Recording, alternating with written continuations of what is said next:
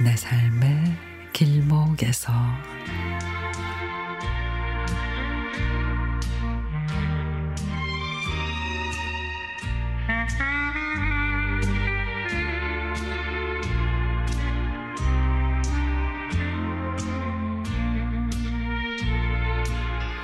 오랜만에 언니하고 퇴근 시간이 맞아서 아파트 앞에서 엄마가 좋아하는 호떡 사들고 집으로 갔습니다. 문을 열고 현관을 들어서는데 아유 무슨 놈의 옷들을 뒤집어서 벗어놓으라고 몇 번을 말해.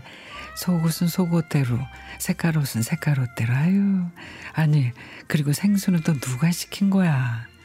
제가요 언니가 조심스럽게 말하자. 뭔 전쟁통이냐? 사재기 하는 것도 아니고.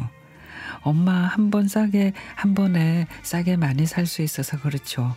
아니 너 저번에도 음료수 두 박스 시켰잖아 엄마가 맛있다 그래서 얘는 정도껏 시켜야지 수납할 공간도 없는데 대체 누굴 닮은 건지 손이 커도 너무 커.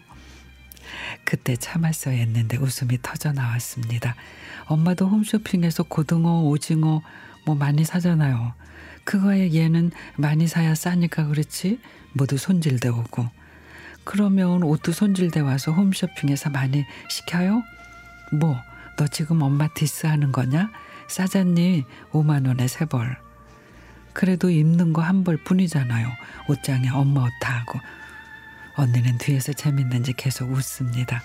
니들은 안 그러니? 오는 택배는 다 니들 옷이잖아. 무슨 연예인도 아니고. 엄마가 젊으면 다시 오지 않는다고 마음껏 입고 즐기라고 하셨잖아요. 엄마는 따박따박 말대꾸하는 저에게서는 조용히 물러나시더니 빨래거리를 들고 세탁기로 가며 혼잣말을 하십니다.